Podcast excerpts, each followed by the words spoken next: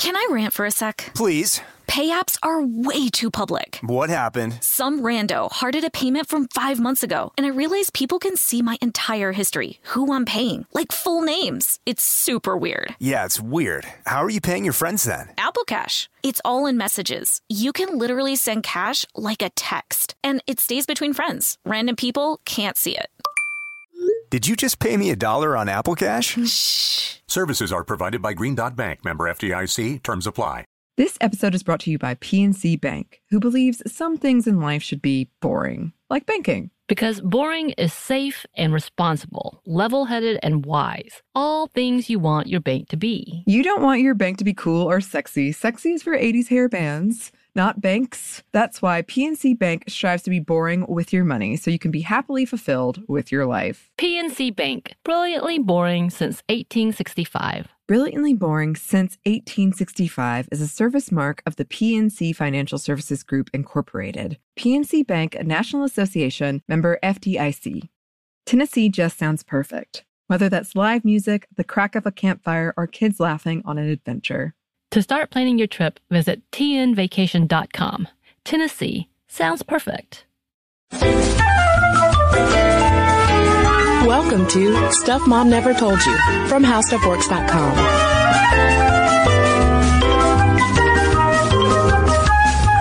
Hello and welcome to the podcast. I'm Kristen. And I'm Caroline. And for our second Halloween themed episode of this year, we are going to, rather than talking about the supernatural, talk about scary things in the real world, which to me are much scarier. Well, yeah, because they can actually jump out and get you. Exactly. Well, I guess racist costumes could jump out and get you too, but Yes, but we're going to talk about women in true crime and specifically why women are so drawn to this genre. And this first caught my eye with a Time magazine article uh, in September about the meteoric rise of investigation discovery, which full disclosure, investigation discovery is part of the How Stuff Works and Discovery Communications family of networks. And it's all centered around true crime shows. yeah, it's taking what is sometimes like a late night, you know, TV watching binge and it's putting it on 24 hours a day. And it actually launched back in 2008 and 2009. It earned the tagline of your guilty pleasure. Yeah, and that, with that tagline alone, you can see how the channel is already in 2009 starting to cue into its more female audience. And now it is the fastest growing network for women and the eighth most popular cable channel among women 25 to 54. And don't worry, this is not going to be a major advertorial all episode long for investigation discovery, but that is huge and notable growth.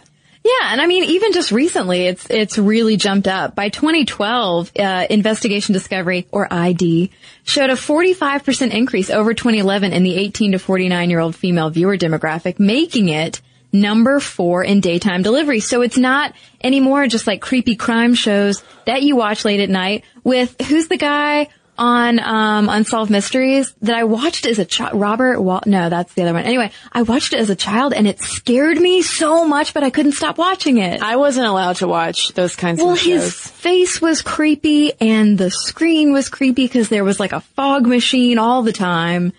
Uh, yeah. So, but anyway, it's taking that fear and just expanding it over a whole day. Well, and the daytime delivery is also significant because that's why in the Time magazine headline, it asks the question, is true crime the new soap opera for women? Because we're watching it not just at night, but also during the day. And for those of you who might not be familiar with ID shows, it includes things like On the Case with Paula Zahn, Final Witness, Wives with Knives, and then it kind of goes on from there. You get the general gist of it. Yeah, a lot of a lot of shows featuring women both in the criminal uh, component and as the victim. Uh, a lot of them having to do with uh, well, I'll just say that the stereotype of like shows about, you know, women going crazy and killing their husbands and stuff like that exists for a reason. Yeah, but the question is though, especially for those shows that aren't so much about the woman as the killer, the Mm-hmm. crazed killer, but instead where the woman is often the victim Mm-hmm. of a male perpetrator. Why, some people wonder, would we be so drawn to watching that, almost putting ourselves in the place of that woman who might be, you know, in the case of being stalked or in some horribly abusive relationship or who's, who ends up being murdered and some scholars and also TV execs suspect that it has to do with the fact that with a lot of these true crime shows, it's not just a glamorization of violence that's going on, but the fact that it brings it full circle a lot of times to that perpetrator being arrested. Right. It's telling the full story. You're getting that satisfying conclusion. And as Brad Bushman points out, he's a, a communications and psych professor at Ohio State University. It focuses as much on the consequences as the violent act itself. It's not just talking about how some some poor victim is being killed or assaulted. It is also focusing on actual justice. And he also talks about how women are increasingly comfortable with the genre itself, citing an uptick in quote unquote violent female role models in the media and changing societal norms. He's saying that, uh, you know, it used to be socially unacceptable for women to engage in such behavior, both the committing violent crimes and even being interested in violence. Yeah, and Jane Latman, who is Investigation Discovery's head of development, told Time magazine that she thinks that watching these shows offers a quote unquote cathartic journey for the female viewer that actually makes us feel safer in the end because it brings you face to face with those true crimes that happen, brings you face to face with these perpetrators and then we see them arrested and brought to justice. And so she says it helps people kind of feel like, okay, I can go to bed and I'm not going to check my door 10 times. And similarly, Sarah Kazozak, who's the head of production for ID, says that women might also like it because it makes them feel comforted that by comparison to all of these crazy plot lines going on, their families have to be normal. Yeah, I mean, you know, the worst my mother does is drunk Facebook message me or like text me from the department store. And so I get a string of like 10 texts and everything's misspelled and, and, and it's confusing, but she hasn't murdered anyone. There you So go. that's good. Cause yeah, a lot of these, yeah, they do fa- uh, focus on family sagas. And so by comparison, my family is pretty tame. But uh, Henry Schleif, who became ID's president back in 2009, had previously run Court TV, which has a similar bent.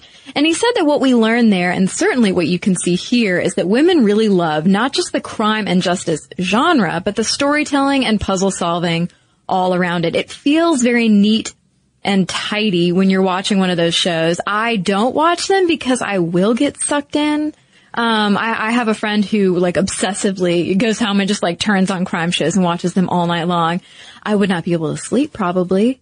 But yeah, I, I tend not to want to get sucked in, but I, I do agree that they are tied up very nicely. You feel a sense of order in the world when you, when you watch these narratives happen. Yeah, and even though Investigation Discovery is a relatively new network, um, and we've had shows in the past, things like Unsolved Mystery and Court TV uh, in a different kind of way. We had we've had true crime on TV for a while, but not in the two four seven kind of format of ID. But of course. This true crime genre and its appeal to women has been around a lot longer in the form of true crime books. Yeah, just like women are the biggest audience for romance novels, we are also the largest buyers of mystery books and suspense thrillers. And as Jean Murley points out in her book, The Rise of True Crime, this genre, especially in the written form, has been around for a very long time. And she says that what looks like voyeurism or thrill seeking may actually mask the gut level human desire to comprehend the irrational. Yeah, and if you are a fan of true crime, I do want to plug Jean Murley's book because it is fascinating to take a deeper look into this appeal and how it coincides with violence in society. Um, so she talks about how modern true crimes earliest appearance is made in the detective magazine in the 1940s and 50s. Although in the 19th century we had depictions that distanced the killer through the language of monstrosity. We already have, you know, there are obviously like more violent texts that are going on before the 1940s and 50s, but the language of it evolves. Right. It's the whole uh, scary person standing in the shadows. That whole distancing. It's it's not your husband or your cousin who's coming and assaulting you or hurting you and your family. It's some crazy psychopathic other. And then this develops, and in the early 20th century, we have Edmund Pearson's, whose popular murder narratives used more of a self-mocking, almost sarcastic tone to his crime stories, which then gives way to the hard-boiled style of crime fiction, which found its way into the narratives of the 30s and 40s. And with the hard-boiled style, which is really distinct to American crime writing, it brings those true crime aspects to the forefront. It gets gritty. There's graphic sex and violence. You often have sordid urban backgrounds and fast-paced slangy dialogue. Yeah, and then in the 1960s, we start to see a very interesting parallel, two things going in opposite directions crime narratives around this time end up running counter to issues that are emerging in society. Things like civil rights, feminism, because you have a genre, a narrative that is intensely gendered in its appeal, but very misogynist in its subject matter. But it also, on top of this, avoids any discussion of race and multiculturalism. And in terms of what's meant by misogynist subject matter, it's continually the pattern of placing the woman as the victim and usually being drawn in by these men's charms. And so some uh, more feminist scholars too will, will look at true crime as being very misogynistic. Um, but it's also a reflection of and a response to a rise in violent and seemingly random crime that starts to escalate in the 60s. And then throughout the 70s, 80s, and 90s, there's this enormous anxiety in American culture about a specific type of crime that was interpreted as an indicator of a widespread and irreversible decline in the care, compassion, and regard for others. It's like uh, as society was becoming almost more distanced from itself, this coldness set in. And so we have the rise of terms like psychopath and sociopath to indicate the monster that first emerged in those earlier 19th century texts. Yeah, it becomes uh, more clear for readers to try to use that term, that othering term of a psychopath or sociopath to indicate, okay, well, this is the scary person. They obviously are not normal. They don't have a conscience, so they are bad. There's more of a black and white distinction there. And simultaneously, you can see this evolution from true crime making sense of things like the Manson killings when you have uh, the, these books coming out in the 70s. And then in the 80s and 90s, it's as though true crime takes on almost an educational tack, where, as Jean Murley points out, all of a sudden, these consumers of true crime books are able to talk about details of forensics work, profiling, and highly technical aspects of criminology. People can talk about blood spatter patterns and things like that. Yeah, but I mean, that's where we get the terms crime porn. I mean, that, that people talk about when they talk about these kinds of shows because you start getting, it moves from the serials and the books of the 30s and 40s and 50s into television shows featuring all of this stuff and it shows close-ups of bruises and blood splatter and people, particularly women, just can't get enough. And, and part of it is like, we have this rise of a celebrity culture. And so a lot of these sociopathic others, you know, these killers become their own sort of crazy celebrity figures. Oh yeah, I mean take Manson mm-hmm. alone. It's uh, there are still people who are followers of Manson because of the notoriety that he received even in 2013. There are still people out there. And we're about to delve into the appeal of true crime to women specifically. But before we do, let's take a quick break. Can I rant for a sec? Please. Pay apps are way too public. What happened? Some rando hearted a payment from five months ago, and I realized people can see my entire history, who I'm paying, like full names. It's super weird. Yeah, it's weird. How are you paying your friends then? Apple Cash. It's all in messages. You can literally send cash like a text, and it stays between friends. Random people can't see it. Did you just pay me a dollar on Apple Cash? Shh. Services are provided by Green Dot Bank, member FDIC. Terms apply.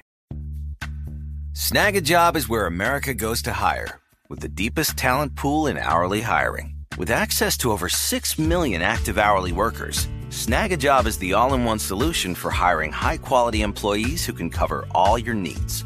On demand, temp to hire, part time or full time. You name the position warehouse worker, retail associate, grocery store clerk, fitness trainer, baker, stylist, bellhop, podcast producer. Yeah, Snagajob's got a worker for that. With our easy to use platform, you're able to seamlessly post and fill available positions quickly with a dedicated customer support team to provide all the help you need along the way. Kind of nice knowing you have a talent pool like that in your own backyard, right? Snagajob is the partner you need to keep your business running smoothly. So visit snagajob.com or text snag to 242424 to talk to an expert.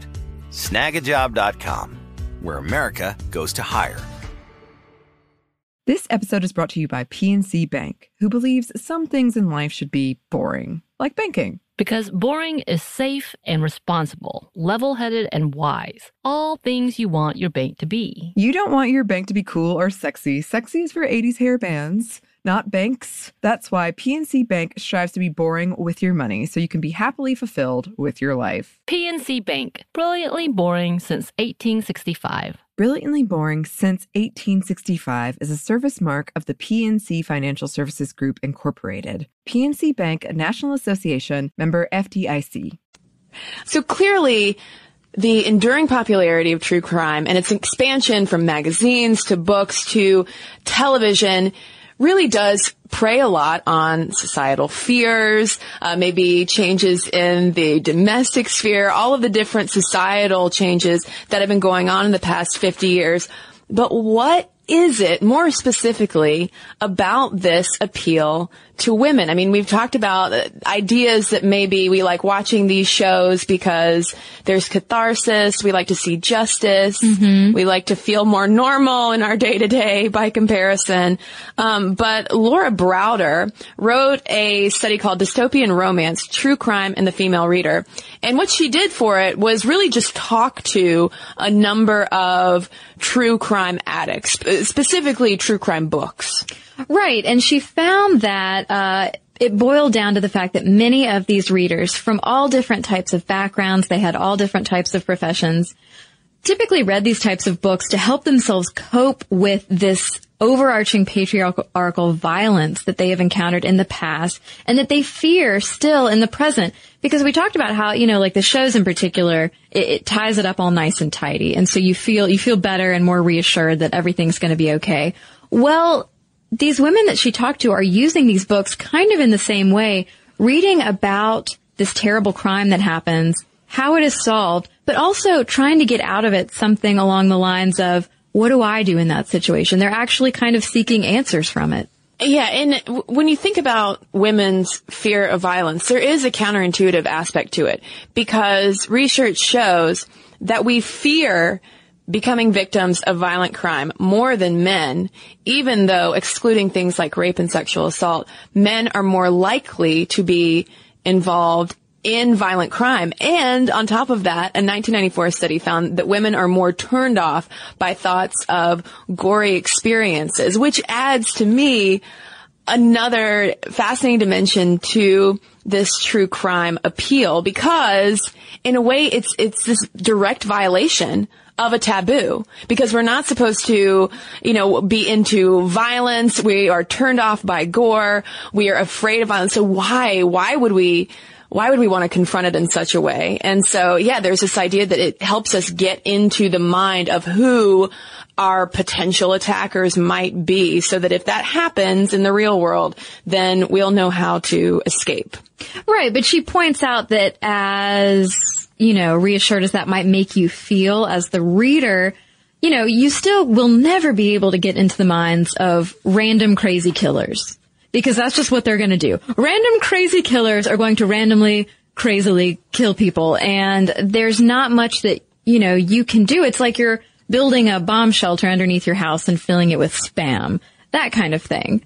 But nevertheless, because it's presented as true crime, it is the reality of those situations happening that really pulls a lot of women in. There was one woman who told Browder, why would anyone read fiction when the reality is so much more extreme? And she talks about how uh, true crime books usually will involve photographs of the killer mm-hmm. and the victim and sometimes both of them together if they had been a couple, for instance.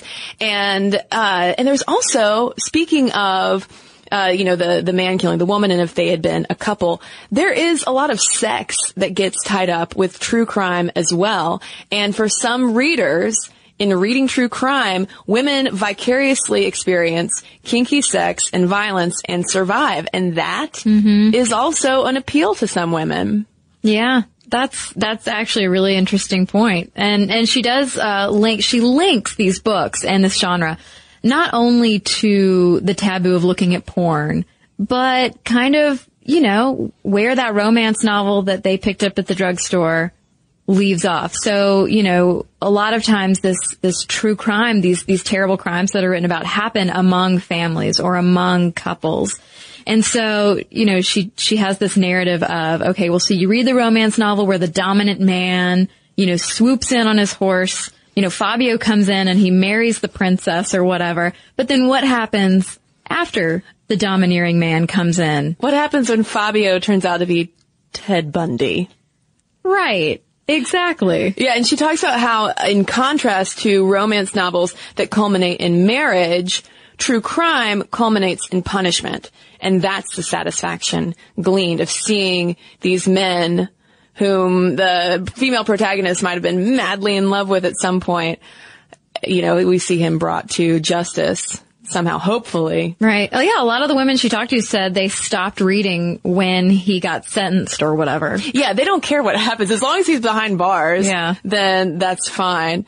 And in addition to sexual politics that are going on within these books, there obviously are, as we have implied, plenty of gender politics to dissect as well. For instance, Browder notes how there was a boom in true crime that paralleled the rise of the women's movement in the 70s. Yeah, and then she focuses a lot also on one true crime narrative in which the killer was a woman. And not only was the killer a woman, but she killed her children. So already that's two strikes against gender norms. And she focuses a lot on people's perceptions of that woman and how she was so much less sympathetic because of the fact that she wasn't playing gender right, basically. And other scholars point out that, you know, this style of book, this style of writing lets you be kind of an armchair killer. So whoever the killer is, particularly if it's female, like, it lets us act out or, or imagine the things that we would never do in reality. But here in that particular case, for instance, when the killer is a killer because she has killed her children, all of a sudden that is so much less palatable to the reading audience. And that's one reason why perhaps in a more recent study that came out in 2010, also looking at why women are drawn to true crime novels. Um, women consider true crime books more appealing when the victims are female, rather than if you are reading about a female murderer or sociopath or psychopath, whatever kind of path. Yeah, and a lot of that uh, goes back to what we touched on as far as women being able to put themselves in that vulnerable woman's position and gain tips. It's like being able to try to keep an eye out, learning what you can, learning those fitness relevant tips to keep your own self safe if you were ever to happen to get in a situation like this. But at the same time, there is something uh, that scholars call the fear victimization paradox, which is that mismatch of our elevated rates of fear that something is terrible is going to happen to us, that we are going to be assaulted, murdered, etc., versus how men are far more likely to be the victims of violent crime. But still, at the same time, some caution that the escalated true crime media saturated environment that we are living in where if you turn on the news it's a lot of violent crime. If you turn on you know obviously investigation discovery it's crime 247 and then if you're also reading these books it's kind of everywhere that there's a problem with it almost turning it into fiction. There is a mm-hmm. distancing effect when when we look at the statistics, there are you know, crimes that are happening specifically to women. And we also too have to talk about the fact that a lot of times, not just in true crime, but also in news stories that we hear about, uh, with women as victims, it's always white women for the most part. It's white middle class women, whereas crimes against women of color are severely underreported. Yeah, I, I, those are all incredible points because, yeah, when you're sitting there on your comfy couch with your popcorn or whatever and you're watching a show about some grisly murder, it is easy, especially if you're watching a marathon of it. It is so easy to sink into that feeling of like, I'm safe. It's fine. You know, this is, this is just entertainment. And so it completely distances us from actual statistics of sexual violence. Yeah, and specifically, you know, one in five women is raped. Nearly twice that have experienced rape, physical violence, or stalking.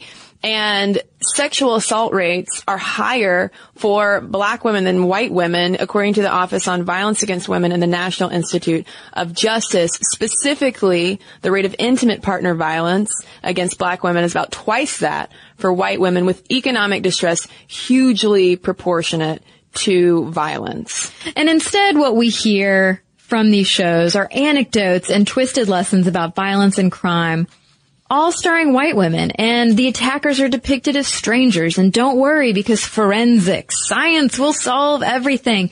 But when you look at the reality of these situations, that's just not the case. Typically, it is someone, the attacker is someone the woman knows intimately, whether it's a, a family member or a close friend. And often those attackers are, the, the attacks themselves are not reported and the attackers don't go to jail. Yeah, and this is kind of a side note, but in 1935, Gertrude Stein actually wrote about this for the New York Tribune in an article called American Crimes and How They Matter. And she said there are only two kinds of crime that people care about. The crime hero and the crime mystery. All the other crimes everybody forgets as soon as they find out who did them. And if we fast forward that to today, it really is almost that blown up out of proportion because it's almost as though our crimes are becoming dehumanized mm-hmm. and victims become characters and everything is so formulaic to the point to where it's always the same cast of characters looking the same. Yeah. And in the same socioeconomic class where that's a very unrealistic snapshot of what true crime is truly. Yeah, and I mean, it, it is. I don't want to take away anyone's television or anything, but it is too bad that a lot of the time shows like this, networks like this, uh, they attract so many eyeballs, and that means that eyeballs are not going to your local news. They're not going to your newspaper. So you're less aware almost, and, and, you know, maybe you're not. But I, I, worry that maybe people are less aware of the actual crime that's going on in their own community, the stuff that they really need to worry about, uh, well, versus things that are more abstract. And I do have to, well, we do have to give props to Investigation Discovery for some self-awareness of this because they do promote educational things in terms of teaching women about crime risk and safety and domestic violence. But I do want to know from true crime fans out there what the appeal is and whether or not it makes you feel less safe. Because for me, if I want to watch a scary movie, it's going to be something along the lines of a zombie because I know that that's not going to happen to me. Right. And I can deal with that. But stranger danger kind of things, that sort of true crime if, terrifies me. Yeah. Because that's the stuff that gets in my head of, oh no, there actually could be someone out there who wants to do horrible things to me. Yeah. So I'm, I'm not uh, in the demographic, the, the, I'm not in that female audience of true crime addiction. Me neither. I, I, I, if I'm gonna watch something about crime, I would rather watch, honestly, like Law and Order SVU. Yeah. Which is yeah. already about horrific subject matter, but that is completely, completely fake. Exactly. There's that, that distancing factor in there. But as, was it Browder pointed out in her study, a lot of these women who were the most drawn into true crime had been victims of crime. Right. And I could totally see how watching it or reading it and reliving it in that sense could be therapeutic. Yeah, give you a way. sense. Yeah, give you a sense of control over it.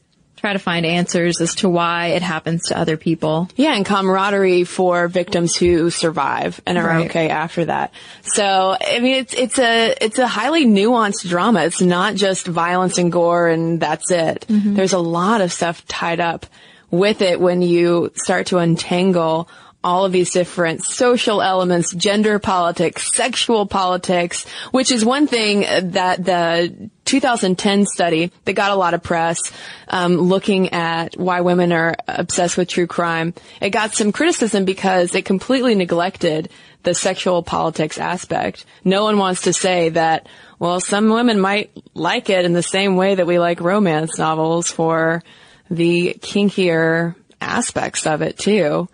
So here's, yeah, there's a lot of, a lot of taboos being violated in true crime books. Yeah, so this is where we want to hear from you. Send us an email at momstuff at discovery.com. And we have some listener mail for you, but before we read it, we have a quick break.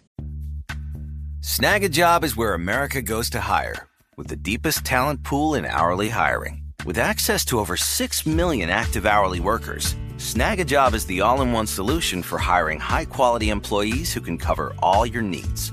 On demand, temp to hire, part time or full time. You name the position warehouse worker, retail associate, grocery store clerk, fitness trainer, baker, stylist, bellhop, podcast producer. Yeah, Snagajob's got a worker for that. With our easy to use platform, you're able to seamlessly post and fill available positions quickly with a dedicated customer support team to provide all the help you need along the way. Kinda nice knowing you have a talent pool like that in your own backyard, right? Snagajob is the partner you need to keep your business running smoothly. So visit snagajob.com or text snag to 242424 to talk to an expert. Snagajob.com, where America goes to hire.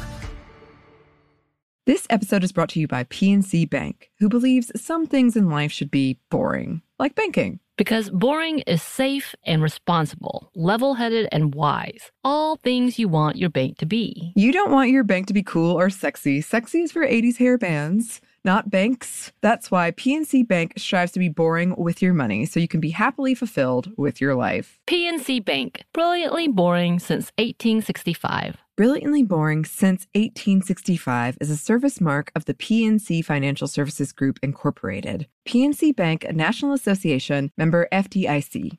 Tennessee just sounds perfect. Whether that's live music, the crack of a campfire, or kids laughing on an adventure. To start planning your trip, visit tnvacation.com. Tennessee sounds perfect. And now back to our letters. So Caroline, I have a letter here from a listener who would like to remain anonymous. So I am going to call this listener Bert. Bert is not his or her name. Uh, so Bert writes, Hello, female identified human persons. Just listened to What's the Difference Between Gender and Sex and had a couple of things to share. When I first started working in healthcare 15 years ago, I encountered a baby born with ambiguous genitalia. I didn't really understand how this could be unclear until I saw the quote unquote down below bits and it really was hard to call. This baby was born to very traditional parents from another culture, and they were very distraught. You mentioned picking names, but what about telling the rest of your family? Usually, it's a boy or it's a girl is the first thing the happy dad shouts when he comes into the waiting room, but in these cases, what can you say?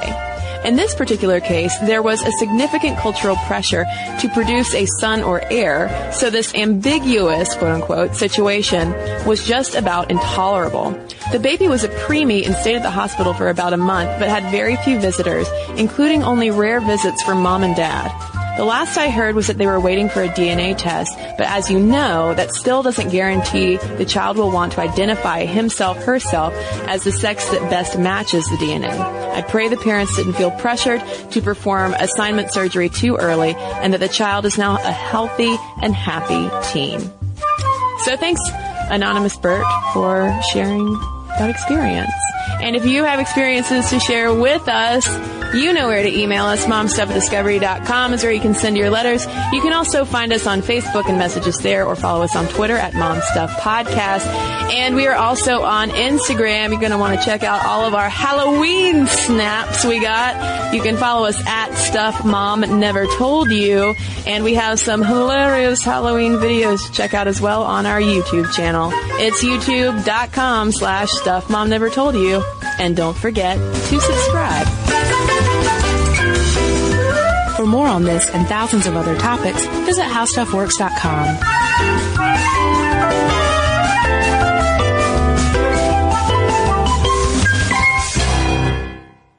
This episode is brought to you by PNC Bank, who believes some things in life should be boring, like banking. Because boring is safe and responsible, level headed and wise. All things you want your bank to be. You don't want your bank to be cool or sexy. Sexy is for 80s hair bands, not banks. That's why PNC Bank strives to be boring with your money so you can be happily fulfilled with your life. PNC Bank, brilliantly boring since 1865. Brilliantly Boring Since 1865 is a service mark of the PNC Financial Services Group, Incorporated. PNC Bank, a National Association member FDIC. Tennessee just sounds perfect. Whether that's live music, the crack of a campfire, or kids laughing on an adventure. To start planning your trip, visit tnvacation.com. Tennessee sounds perfect. Xfinity has free premium networks for everyone this month, no matter what kind of entertainment you love. Addicted to true crime? Catch killer cases and more spine-tingling shows on A&E Crime Central. Crave adventure? Explore Asian action movies on Hi-YAH. Searching for something extreme? Check out skating, snowboarding, and more on Fuel TV Plus, the global home of action sports. And find crowd-pleasing bops on iHeartRadio's Hit Nation playlist. There's new free shows and movies to love every week. Say free this week in your Xfinity voice remote.